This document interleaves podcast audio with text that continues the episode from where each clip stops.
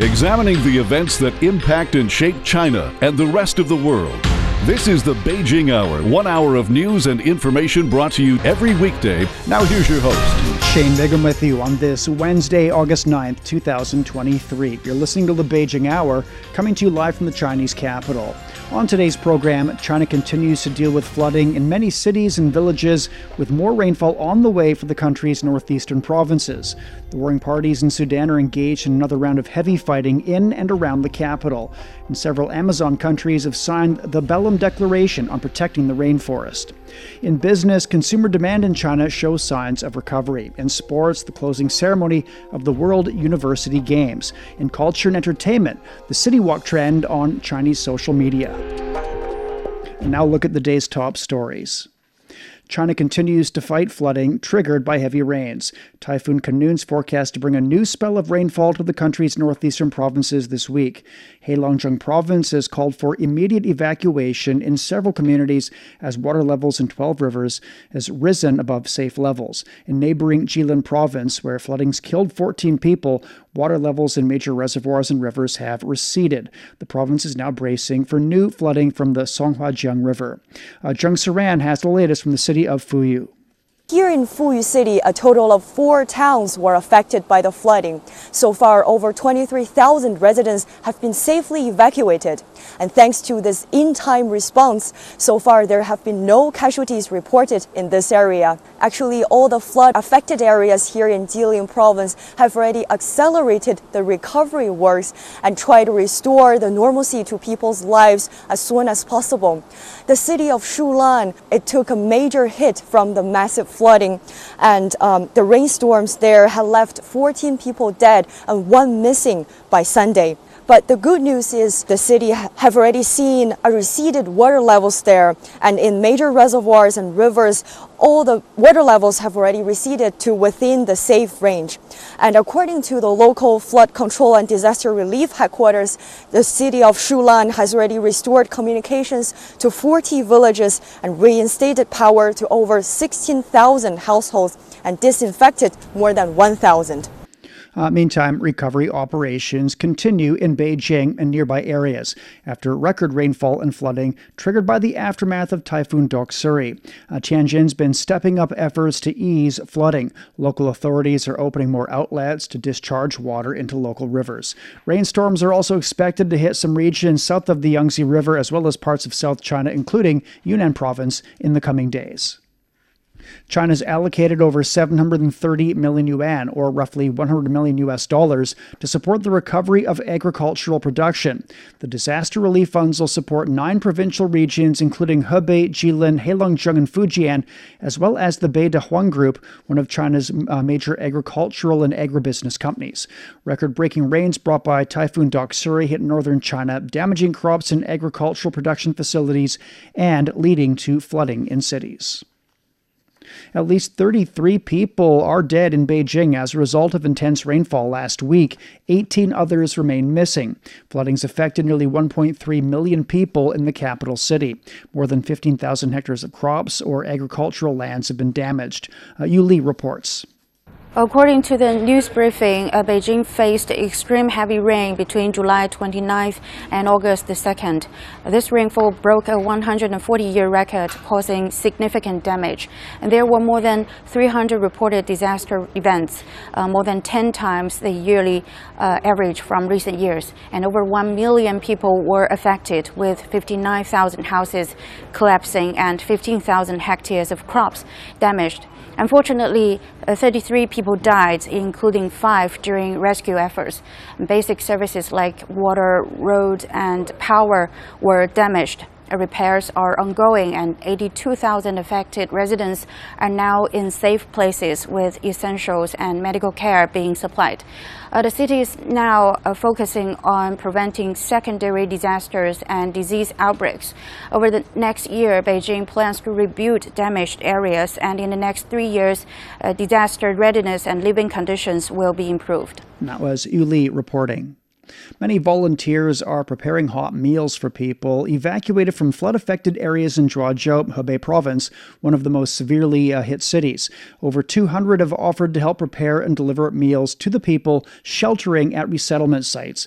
Some of them are offering the meals at the Zhuozhou No. 2 Middle School, which now serves as a temporary resettlement site. Over 1,000 evacuated residents rely on the volunteer team to provide lunch and dinner at the site.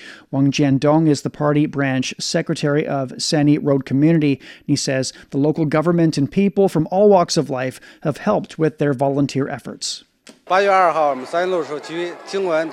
August the 2nd, our community heard that the Zhuozhou No. 2 Middle School became a resettlement site for the affected people. So our community asked the town government if we could prepare lunch and dinner for them, with support and help from the government, enterprises, social organizations, and individuals. We temporarily set up a charity meal relief site, supplying more than 1,600 meals a day. Many residents sheltering at the school have expressed their gratitude. At that time, the flood was coming soon, and the village informed us to evacuate immediately. And we came out without taking anything. I was very anxious and scared. Now there are people from all walks of life sending supplies to help us, and people from all over the country are helping us. Our hearts are very warm. When I came to this resettlement site, I was very moved. We had hot meals to eat, and the air conditioner was available. It felt like we had escaped from death. The volunteers say their efforts will continue until the displaced residents are able to return home. Typhoon Khanun continues to batter southern and western Japan with torrential rains, canceling hundreds of flights. In the meantime, Tropical Storm Lan's expected to hit Japan's Ogasawara Islands in the Pacific from Thursday through Saturday. Chris Gilbert reports in Tokyo. Well, it's been a week of build-up for Kyushu in particular, that main western island, as this storm has really set up camp over western Japan. It continues to batter the area with high winds, torrential rain, and Kyushu in particular is seeing thousands of evacuations at the moment, particularly from the risk of mudslides and landslides. There was a forecast that 300 millimeters of rain is meant to fall over a 24-hour period. Absolutely intense deluges, and some parts have seen an accumulated 700 millimeters over the last couple of days. Now this comes on top of weeks and weeks of rain that they saw throughout June and July too, so the risk of mudslides and landslides in Miyazaki Prefecture, Kagoshima Prefecture and other parts of Kyushu is very high, as well as the risk of flooding. Many rivers in the area are already past their high warning levels for flooding, and officials are asking for strict vigilance from all locals who have not been evacuated to stay in sturdy accommodation. Shinkansen or the bullet train, they've all been cancelled for that part of Japan. There are road closures around the coastal highways and roads but due to the high tides, and more than 400 flights have been cancelled, affecting some 60,000 passengers. Now it is the peak summer holidays at the moment, the Obon holidays they're called in Japan at the moment, where people return to their hometowns from Tokyo to around Kyushu. So many people and holidaymakers are going to be severely affected by this as this typhoon continues to just plague and batter western Japan. And that was Chris Gilbert reporting. Wang Tianyi at the China Meteorological Administration has an update on the development of Typhoon Khanun. According to the latest forecast, Khanun keeps the intensity as a severe tropical storm, and it keeps turning over to the south of Kagoshima, Japan. And it is projected to move towards into the north by west direction in the next few days, and it will probably make its landfall in the south of Korea Peninsula sometime during Thursday morning. And flooding rain will be the top concern in the next few days. And here for the southern portion of Korea Peninsula, it's likely to brace for rather torrential, if not extremely torrential amounts of rain from Wednesday night into Thursday morning before and after Khanun's landfall, and then it turns to northeast China to brace for another round of intense downpours just a few days later to the last round of rainstorm. And the situation could be rather devastating, as we can notice that over the past 8 days, and the majority of the northeast China experienced above normal precipitations, and the east portion of Northeast is actually experienced the worst strike. And here, four portions of Jilin and Heilongjiang actually experienced the rainfall totals about 1 to 2 times larger than the average rainfall amounts at this time of year. And there's more rain to come, as we can notice that more rain is likely to develop here for the majority of Heilongjiang as well as Jilin from Thursday into Saturday. And the rainfall totals this time in the region could be estimated above 50 millimeters or even up to 100 millimeters, especially for the eastern portion of Jilin. That was Wang Tianyi reporting. The north of France is usually the wettest part of the country, but farmers are now seeking new ways to keep their crops and animals alive as water shortages become a regular occurrence in the region. Ross Cullen reports. Jean-Christophe Ruffin checks the beetroots on his farm. It's one of the crops he grows to feed his livestock. The weather is crucial for farmers, but it's increasingly hard to forecast, and dry spells are having a more and more significant impact.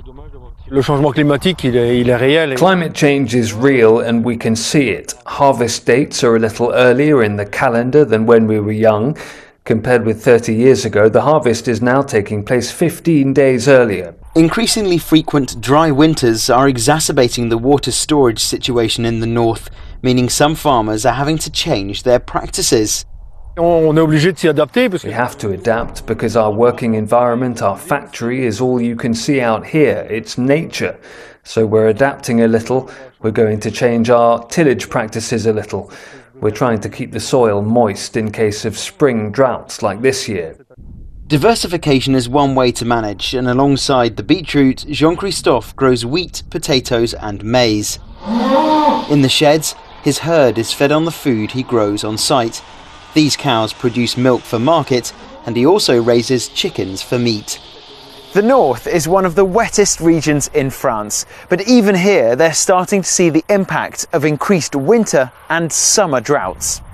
This area of France is border country. Belgium is just a couple of kilometres away. It's a heavily populated area with a growing number of houses and widespread industry using huge quantities of water. Agriculture is also a major consumer of water, as more areas of France deal with the impacts of unseasonal dry spells. How to manage water use in the future is a major point of discussion. We must all pay attention to water. I think we also need to harvest rainwater when it falls a lot, when it falls too much. We could collect it in basins to allow it to slowly enter the water table and recharge underground storage. Another impact of climate change is that the regularity of the seasons is changing. It's becoming increasingly hard for farmers like Jean-Christophe to predict rainfall, plus sudden winds can blow in. And France is starting to witness longer, more intense droughts in more and more areas of the country. And that was Ross Cullen reporting on the drought situation in northern France. Coming up, heavy fighting in the Sudanese capital. Zhuozhou, a city nestled at a confluence of multiple rivers, has become one of the most severely flooded cities in the past 2 weeks.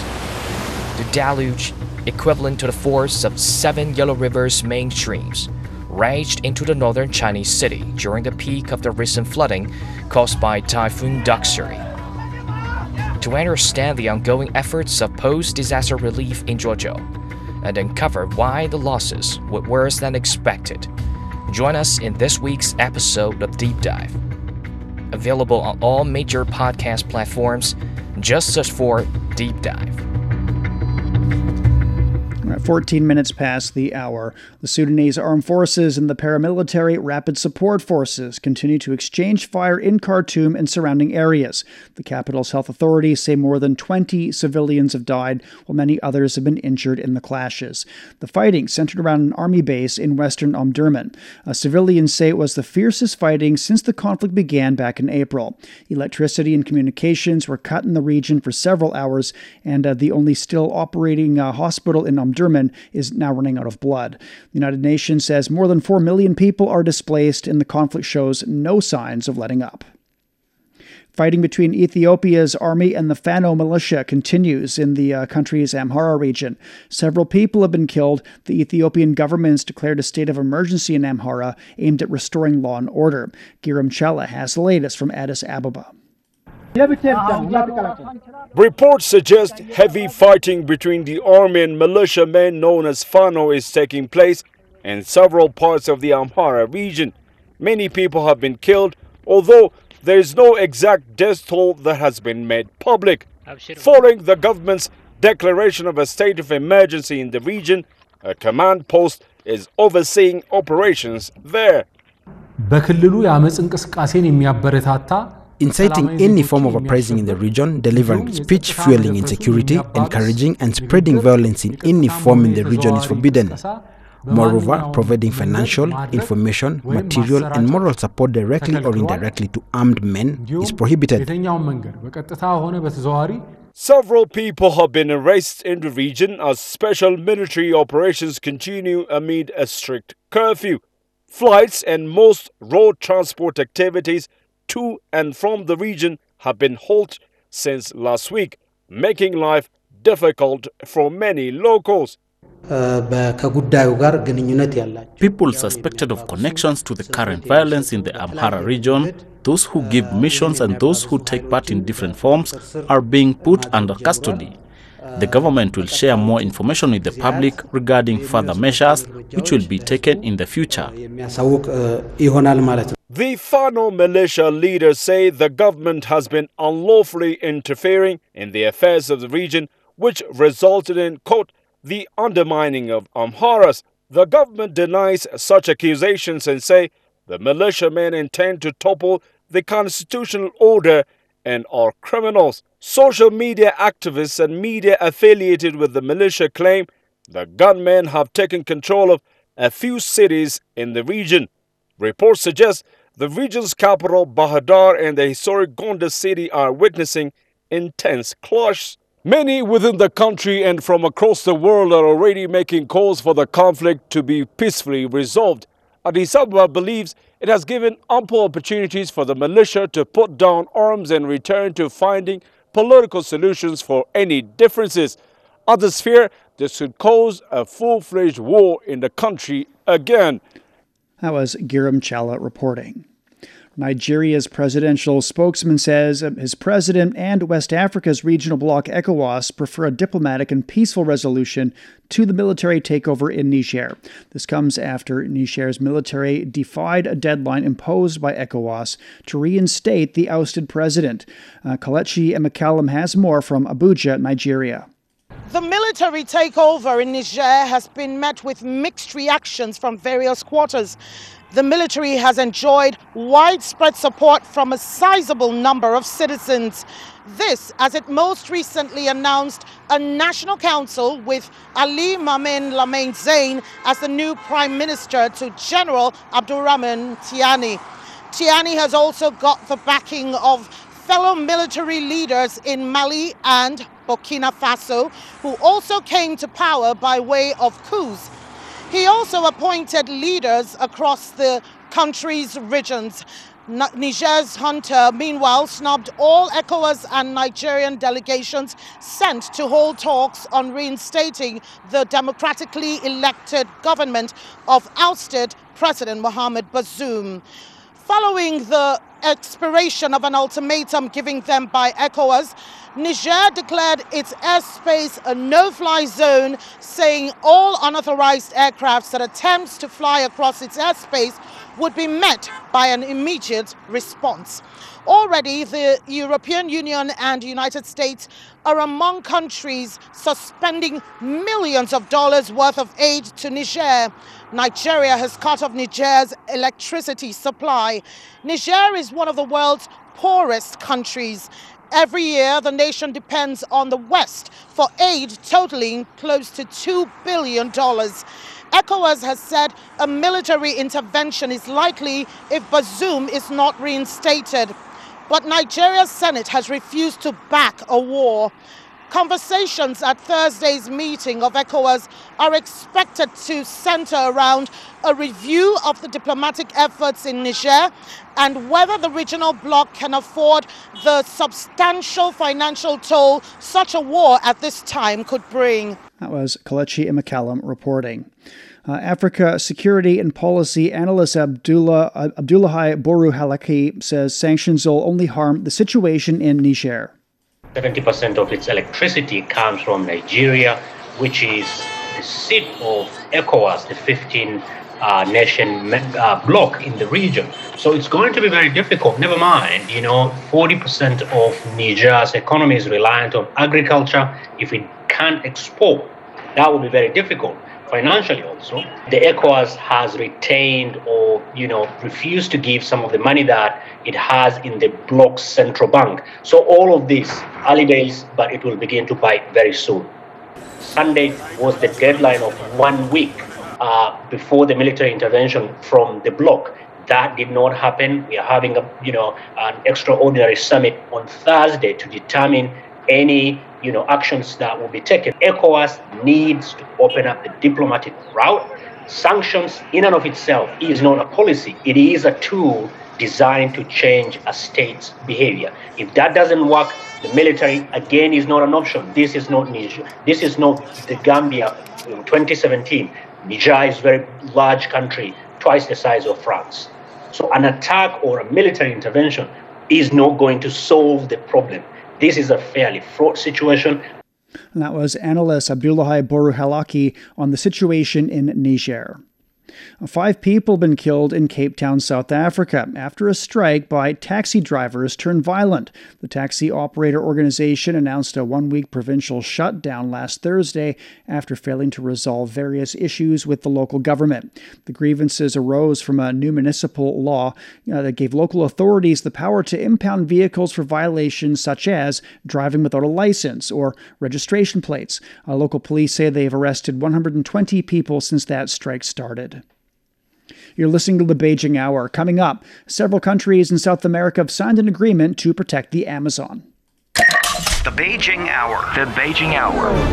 The Beijing Hour brings you an hour of comprehensive news and information from both China, and the rest of the world.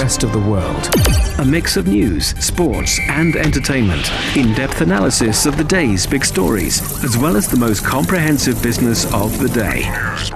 The Beijing Hour. The Beijing Hour. Your very own window to China and the rest of the world. 22 minutes past the hour. Participants at a summit on protecting the Amazon rainforest have signed the Belém Declaration to reduce deforestation and support the sustainable development of the regions surrounding the rainforest. The summit in the Brazilian city is also calling on developed countries to offer new aid on tackling climate change. Paulo Cabral has more. Representatives of 8 countries from the Amazon region are gathered here in the city of Belém discussing important issues for this rainforest. Out of the 8 countries, 5 of them have their highest authorities, heads of state or of government in this convention. That includes the host, President of Brazil, Luiz Inácio Lula da Silva, and also the presidents of Colombia, Bolivia and Peru, and also the Prime Minister of Guyana. Other 3 countries did not sent their highest authorities, but did send high officials. Those were Suriname, Venezuela, and Ecuador. President Luiz Inácio Lula da Silva made the opening remarks of this gathering, stressing how important it is for the Amazon countries to remain together and keep in touch. It's been 14 years that we do not have a summit, and it's the first time we are doing this here in the state of Pará. And this is happening at a moment of severe worsening of the climate crisis. It has never been so urgent for us to expand our cooperation. It's the challenge of our times, and the opportunities that are appearing demand joint action.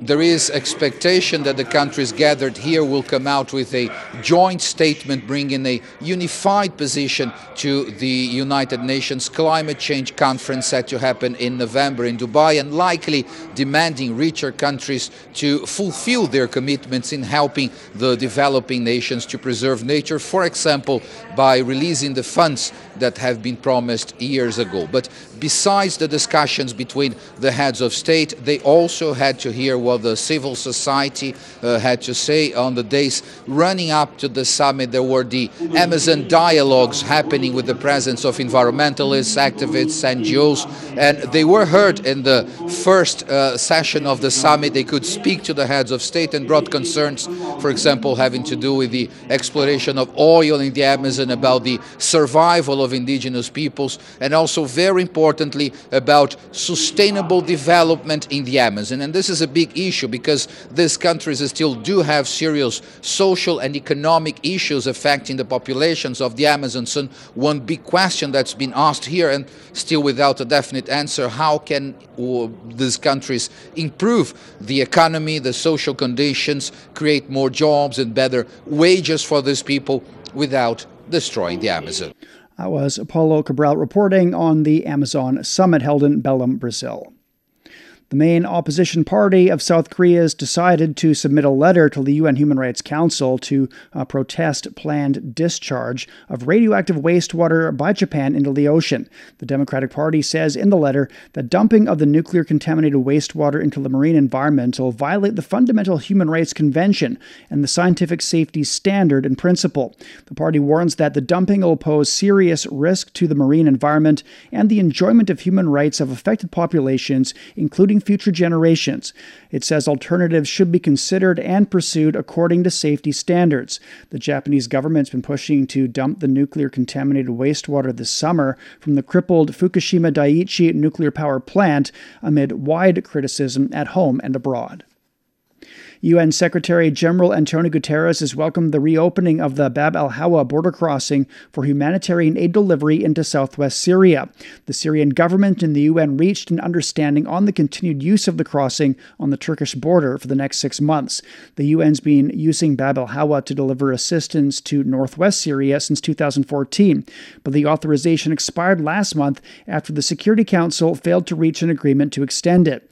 The UN's also welcomed the extension of permission that allows aid delivery to the northwest of the country through the Bab el-Salam and Al-Rai crossings on the Turkish border for another 3 months. The UN initially allowed aid to be dispatched through the two crossings from Turkey for 3 months starting in February after a deadly earthquake jolted Syria and Turkey. The authorization was renewed in May and has now been extended until November 13th. The Yemeni government's announced that the delicate operation by the UN to unload oil from a deteriorating tanker stranded off the country's coast is in the final stages. Transport Minister Abdul Salam Humayed says workers have transferred over 1 million barrels of crude oil from the FSO Safer into a replacement vessel. That accounts for 94% of the total amount stored on board the deteriorating tanker.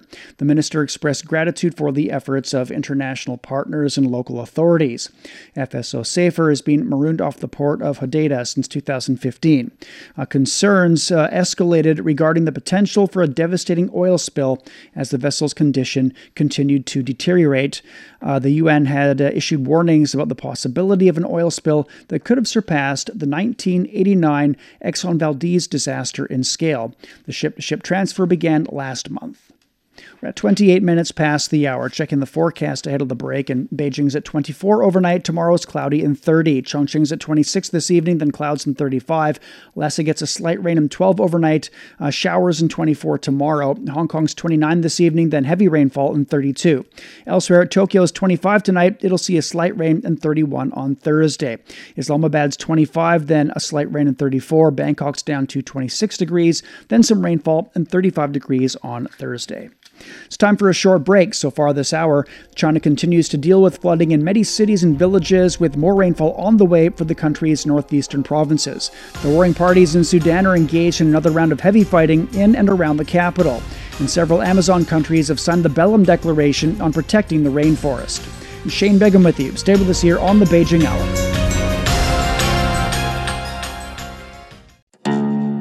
Experience the musical classics of the East. Mingle with the masters of Chinese music. Music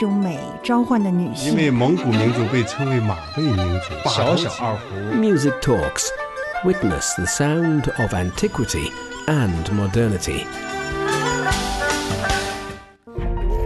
We all enter this world with the universal greeting.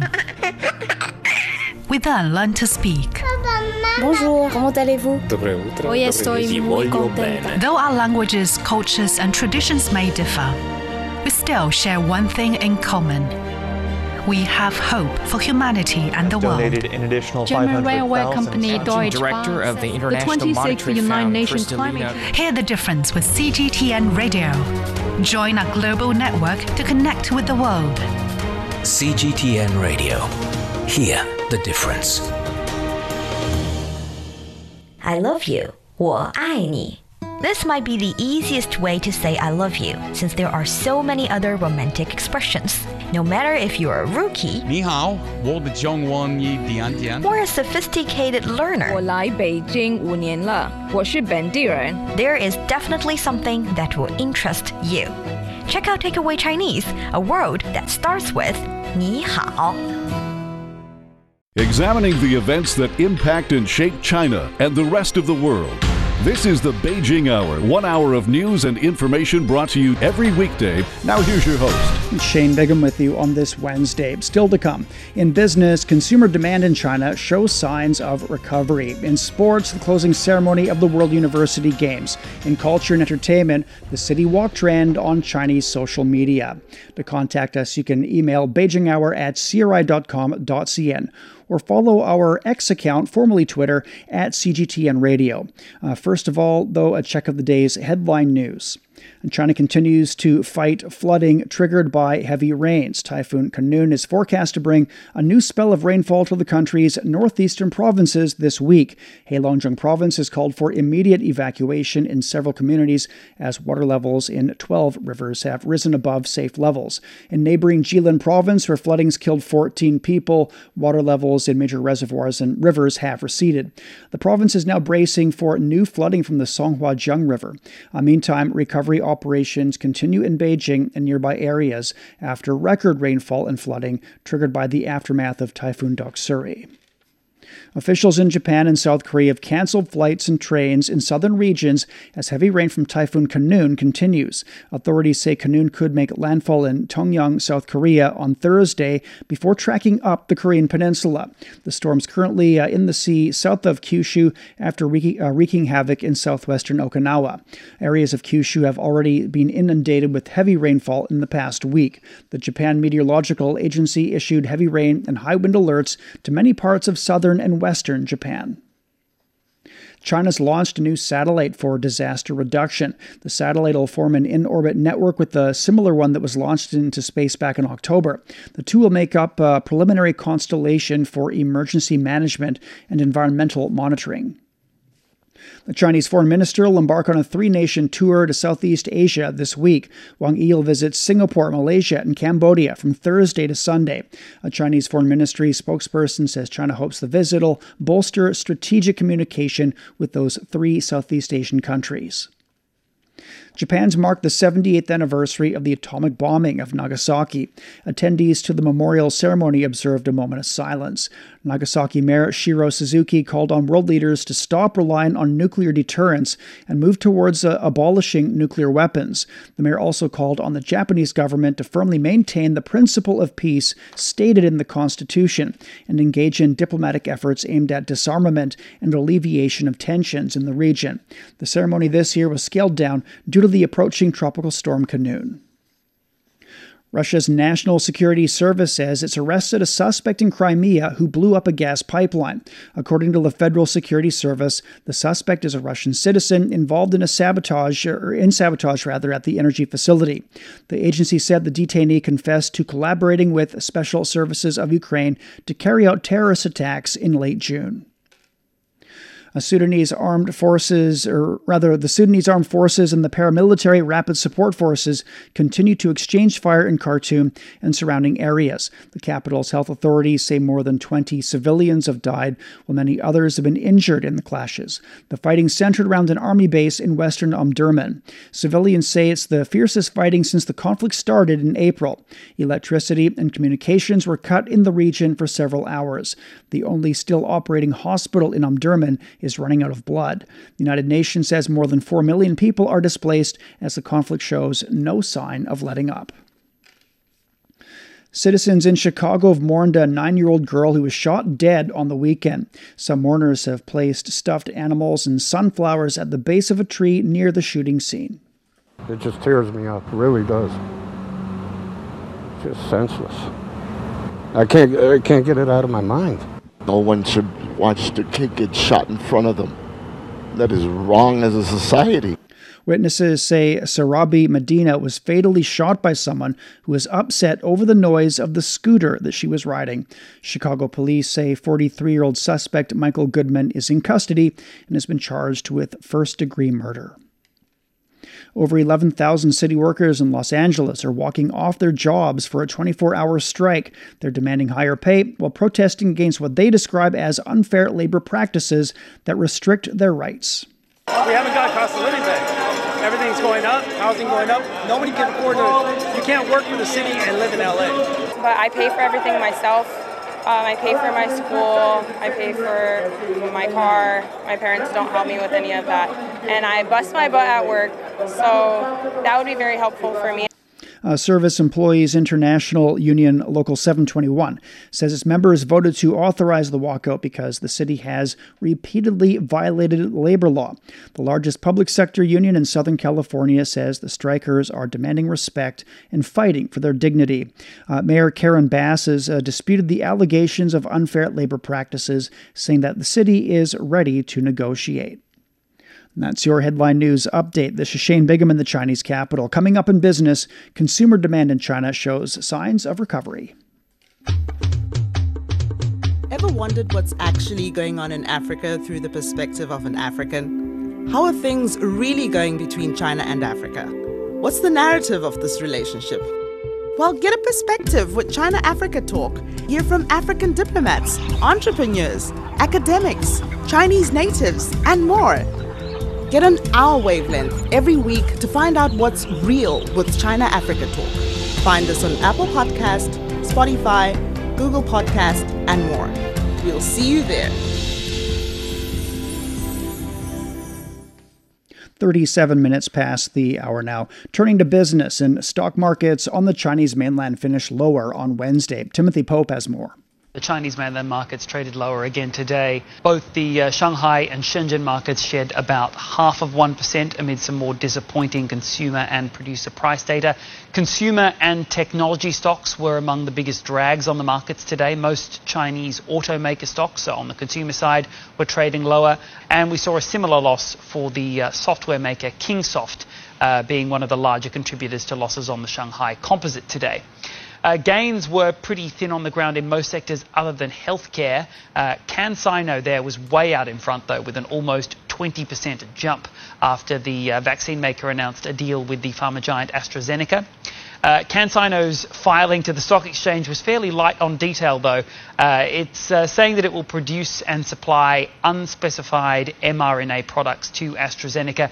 It definitely gave Chinese pharma stocks a boost. And that was analyst Timothy Pope in Shanghai. In Hong Kong, the Hang Seng Index gained over 0.3%. In Japan, the Nikkei was down over 0.5%. China's Consumer Price Index, a main gauge of inflation, registered a monthly increase of 0.2% in July. The National Bureau of Statistics says this was due to continued recovery of consumer demand. Food prices declined 1%, while the prices of non-food items rose by 0.5%. The price of air tickets rose by 26%, with tourism costs up around 10%. The prices of industrial consumer goods rose by 0.3%, reversing a 0.4% decline in the previous month. On a yearly basis, the CPI declined 0.3% in July compared with the same period last year. Meantime, the Producer Price Index, which measures costs of goods at the factory gate, was down 4.4% from a year earlier. PPI decline narrowed on both the monthly and yearly basis. With more insights on the latest CPI figures, Zheng Junfeng spoke with Chu Cheng, research fellow with the Beijing Foreign Studies University. Mr. Chu, what's behind July's slight improvement in CPI from the month of June? Well, I think this number is actually within our expectation. Basically, if you were in China, you would find the fundamentals in the economy has been stably improving, slowly but stably improving. The reason why we're looking at the CPI number and the PPI number like that is because we're comparing the year-on-year data, which means, if you remember clearly, last year at the same period of time, raw material price and especially the energy is in a very, very high position. For example, the oil is like 30% more expensive than currently, and also other things like iron ore and etc. So we're comparing today's number to a very, very high base number of last year. That's the reason why we're seeing the improvement is limited. But still, comparing to this year itself, I think Chinese fundamentals is very stable. Travel prices like hotel prices, air tickets increased very fast, some 20%, while food prices decreased slightly. What does that tell us? Well, I think on one hand, China shared the same rhythm like the other countries when they started the reopen process.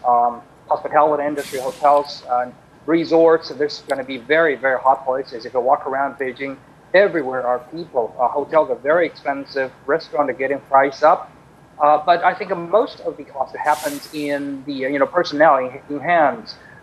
People are getting more expensive, and but for the food prices, actually comparing to the high raw material, high grain prices last year, the food prices started dropping. Because if you want to feed the stocks, you need the stock feeds, and that comes from the grain-producing countries, which was in the peak of the geopolitical conflict last year. It's very expensive. And also, when you want to transport the food and etc., and you want to transport the fleshes, you need the gasolines, also very expensive last year. So the whole producing costs for this food and the fleshes are much more cheaper this year. That's the reason why I think...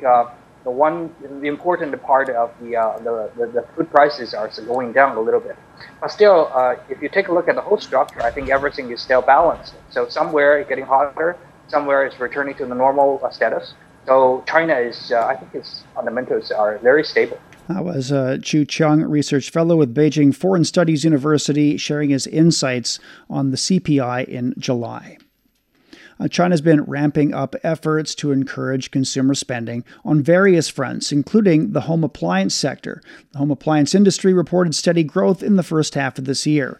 The industry's revenue grew more than 7% to around $128 billion. The China Household Electric Appliances Association has attributed the growth to the acceleration of mid and high-end transformation of the sector and multiple measures to reduce costs. Earlier this month, the central government issued measures to encourage spending on household goods and services, ranging from furniture to smart home appliances. With the further development of the Internet of Things and artificial intelligence, people now have easier access to home automation devices. Smart appliances, which people can control remotely, are increasingly popular. Ng Juni spoke with several industry insiders on the development of that sector. As people increasingly feel the need for relaxing, learning, and spending time with the family at home, living rooms have become more important. And that means a growing market for furniture with smart abilities and smart home appliances that can make the living space more versatile. At this smart home item store in downtown Shanghai, everything from curtains to lighting to the aircon can be managed remotely via this monitor. They're all becoming increasingly popular. The number of our daily customers has almost doubled now, and around 80% are younger people. Previously, we only considered a home to be a living space. But now, there is an increasing demand for high-quality lifestyles. What we provide is a whole-house smart home solution. So the central control module is most popular, as we use it to manage the other smart devices. Of course, stuffing houses with futuristic Internet of Things tech and smart devices means higher costs. But industry insiders say consumers are becoming more enthusiastic about the tech despite the higher prices. To have a smart home, people will definitely spend more on the smart devices and the wiring. But many of those devices can help users save time and offer them an improved living space with a variety of functions, which are worth the extra money. And with the development of the country's manufacturing sector, we now see more smart devices coming into market, and they are more accepted by consumers. So despite the higher costs, we see a growing demand for the smart home solutions. The Ministry of Commerce last month announced more support will be given to smart home appliance makers as well as to decoration companies. That's part of efforts to further boost consumption demand in the home decoration sector. The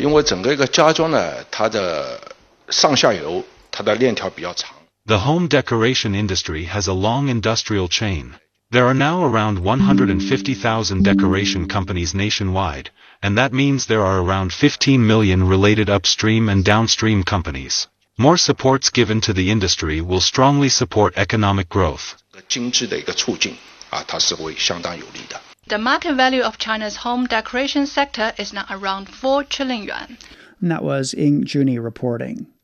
Official data shows that China's automobile exports have surpassed Japan to rank first in the world. In the first 7 months of the year, exports rose by 74% to reach more than 2.7 million vehicles. The vehicles are worth 383 billion yuan, roughly $53 billion. That's a yearly increase of 118%. Ningbo Port in Zhejiang Province has seen significantly improved efficiency for exporting automobiles. Yue Young's an official with Ningbo Customs. In the first half of the year, Ningbo Port exported more than 75,000 vehicles worth over 8.8 billion yuan, mainly to the European Union and the United Arab Emirates. As a result, the export distribution center is taking shape. The time for ship loading has been shortened by 2 to 3 days, reducing the cost of exporting automobiles. Well, meantime, new energy vehicle numbers increased by 35% in the first 6 months, accounting for 25% of the total export volume. You're listening to the Beijing Hour. Coming up in sports, the closing ceremony of the World University Games. Something special is happening in Miami. The GOAT, Lionel Messi, has been scoring goals in bunches since joining MLS side Inter Miami and is attracting a huge local and international audience. Meanwhile, owner David Beckham and his celebrity friends have also added to the intrigue. What impact is celebrity culture and the Messi effect having on this league and team? Do European leagues need to be taking notes from their playbook? Join our discussions this week on the Sideline Story podcast to unpack this trending football topic. At 47 minutes past the hour now. Turning to sports, and here's Yang Guang. Thank you, Shane. The World University Games closed on Tuesday night with the ceremony at the Open Air Music Park in Chengdu. A gala performance called Dreams, Lighting Up the Future, marked the end of the 12-day event. Acting FISU President Liang Zi-Eder said the Chengdu Games made the dreams of many student athletes come true, whether they won medals or not. Officials handed the FISU flag over to the representatives of the 2025 host cities, Rhine and Ruger. The event wrapped up with 22 new Universiade records. Chinese swimmer Zhang Yufei became the most prolific participant after earning gold medals in all 9 events she entered. Then at the FIFA Women's World Cup, Eugénie Lazorme scored twice as France advanced to the quarterfinals with a 4-0 win that ended Morocco's historic debut run at the global tournament. France's all-time leading scorer Lazorme struck once in each half as her country moved into a showdown with co-host Australia for place in the semi-finals. Yes, we started the game playing very well, and in the end we won 4-0, but I think we did most of the work during the first half. We scored very soon into the game, and that gave us confidence. Hence the game became easier for us. I believe we scored 3 goals in 10 minutes. It's been a great performance, and we feel confident for the next game. Despite loss, Morocco became the first Arab nation to advance to the Women's World Cup knockout stage. The latest reports regarding England striker Harry Kane's future suggest that Bundesliga giants Bayern Munich are planning to submit a dramatically increased bid of £94.6 million to English Premier League club Tottenham Hotspur in order to secure England captain's services. This new bid follows Tottenham's rejection of Bayern's most recent bid, which amounted to £86 million, including add-ons. Bayern are aware that Kane reportedly wants his future sorted out this week, ahead of Tottenham's opening game of the season at Brentford this weekend. According to news emerging from Germany, Kane's addition remains the top priority among Bayern's hierarchy. Playing in her first match since 2020, Caroline Wozniacki began her tennis comeback with a victory over Kimberly Birrell 6-2, 6-2 in the first round of the Canadian Open in Montreal. The 33-year-old former world number one and 2019 Australian Open champion announced she would be returning to the sport in the first-person essay for Vogue in June. She explained what it was like to integrate tennis back into her current schedule. You know, I wake up, I have breakfast with them, and then I say, okay, Mama has to go to work, and then I go, you know, for my hours of training, and when they wake up from their nap in the afternoon, I'm back, and we have play dates and do whatever, but yeah, it was just, that was a little different this morning. I was just like, wow, wait, I'm not practicing at 9 o'clock, I'm not practicing at 9:30, so yeah, that was fun, but it was also awesome just seeing, you know, their smile, and I tried to explain to Olivia I was going to play a match, and she goes, okay, Mama, I have a wish. I wish you win.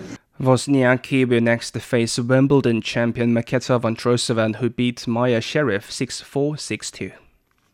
Pickleball, a paddle sport combining elements of tennis, badminton, and ping pong, has been gaining traction in the United States and is now making its way to Shanghai. Although the sport has been around since the 1960s, it has recently become a trendy outdoor activity.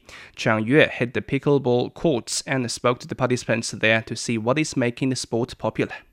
In the same size as a doubles badminton court, using a racket about twice the size of ping pong paddles and a plastic ball with holes, you are ready to get started. It's quite easy to pick up in just 30 minutes and get started. My son and I were instantly hooked because we can feel how enjoyable and fun it is. I practice tennis every week, so this is not that hard for me, but the ball is plastic and has no bounce like tennis ball, so I need to be harder when hitting it. Invented in 1965 in Seattle, Washington, the origin of the sport's name is something enthusiasts may argue about. Without expensive gear or special apparel, the small court also means less running around. The demand for safe, distanced activities during the pandemic also helped fuel the sport's growth.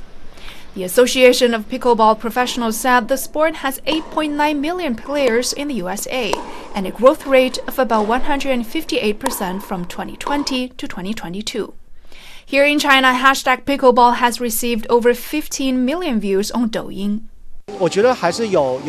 I think sports like pickleball will be popular here in Shanghai because the city is very diversified and young people love to mingle by playing sports. However, venues and courts in the downtown area for group sports like pickleball, tennis, and frisbee are always fully booked. At Kaitian Pedestrian Street in Changning, the Shanghai Tennis Association is trying to raise awareness for the sport by hosting a competition open to people of all ages. Our way to promote pickleball is to make it fun by playing hip-hop music, playing games, and having food and drink on hand. We plan to do this in 8 districts across Shanghai. The top 8 players will be qualified for the final. We've got a really good kind of relaxed feel over here, so that's fantastic, right? I can certainly see there's a lot of people interested in playing some sports here, so it's really cool. The global pickleball paddle market is expected to reach $254 million by 2028. That was Zhang Yue on the popularity of pickleball in Shanghai.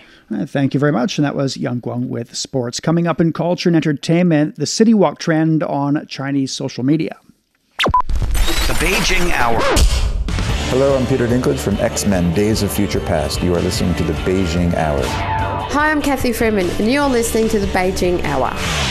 Hi everyone, I'm Lang Lang. Welcome to the Beijing Hour. The Beijing Hour, your window to China and the world.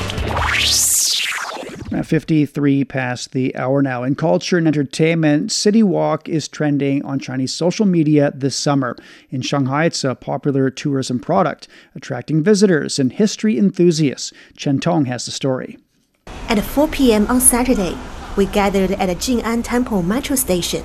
A total of 25 people, led by a guide. Instead of visiting landmarks, the guide led us to old buildings hidden in neighborhoods, explaining their architectural styles and sharing the history behind them. Many of the tourists are actually people who have lived in Shanghai for a long time and want to learn more about the city. I can learn more about what happened on this street and why this place looks the way it does. If I were to walk around randomly by myself, I might forget what I visited. The guide does a lot of work and tells many histories behind it. You wouldn't know it if you hadn't studied it. In fact, this professional team has been engaged in the city walk business for 5 years. The ticket price for a trip per person is about 150 yuan or around $20. The demand for their city walk products surged this summer. The promotion of the city walk concept on social media has made our products and services more popular than ever this summer. Each of our routes can accommodate up to 25 people, but tickets have been in high demand. Not only in Shanghai, but the phenomenon of city walk has also spread across China.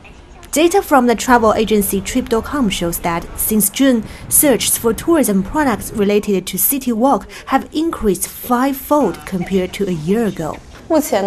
Currently, numerous city walk products have incorporated distinctive local experiences, and the range of scenes has become increasingly diverse. It has evolved from mere street-level walking to exploring the interiors of buildings, enabling travelers to truly measure and savor the city, deepening their impressions of it. While this city walk business is becoming more sophisticated, it also requires tour guides to put more effort into each trip. We are racing against city renovations, so every time we design a route, we need to first check whether the buildings have been removed or changed. The whole trip takes about 3 hours and ends near Shanghai's Zhongshan Hospital. I would never know the history behind the places we visited if I hadn't taken this trip.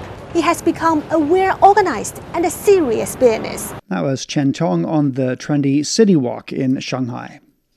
Oscar-nominated documentary Fire of Love is set for Chinese theaters on August 18th. Alone, they could only dream of volcanoes.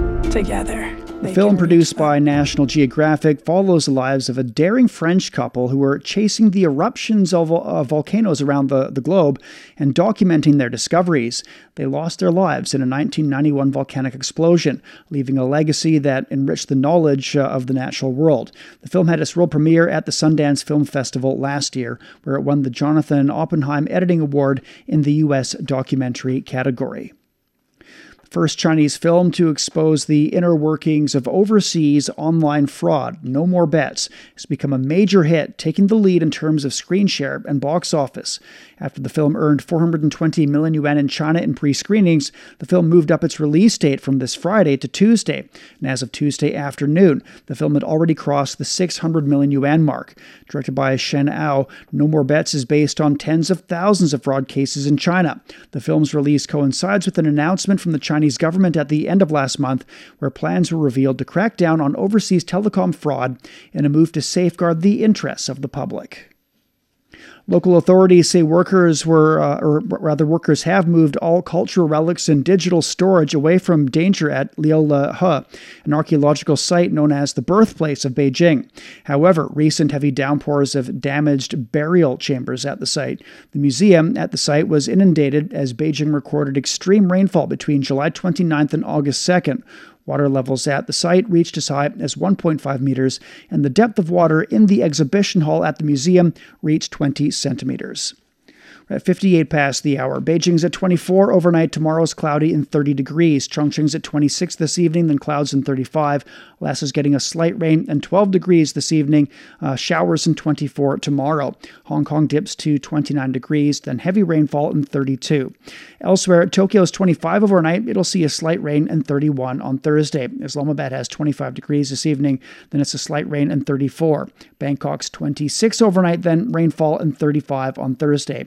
In Africa, Nairobi is getting a slight rain and 22 degrees. And finally to Oceania, Sydney's at 13 this evening. Tomorrow, a slight rain and 24 degrees Celsius.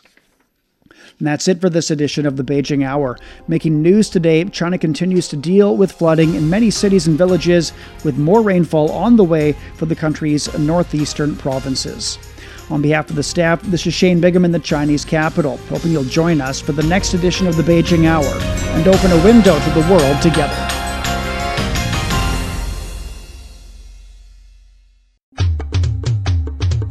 Ever wondered what's actually going on in Africa through the perspective of an African? How are things really going between China and Africa? What's the narrative of this relationship? Well, get a perspective with China-Africa Talk. Hear from African diplomats, entrepreneurs, academics, Chinese natives, and more. Get on our wavelength every week to find out what's real with China-Africa Talk. Find us on Apple Podcast, Spotify, Google Podcast, and more. We'll see you there. A million, a billion, or maybe a gazillion years ago, a giant split open an egg. Then came the lady giant, who made people, and Mr. Curious, the botanist, Mr. Handyman, the baron on the tree. This is our new season of Chinese folktales, and we will explore the ancient, mystical world together. Available on Apple Podcasts, Spotify, Google Podcasts, Stitcher, or wherever you listen.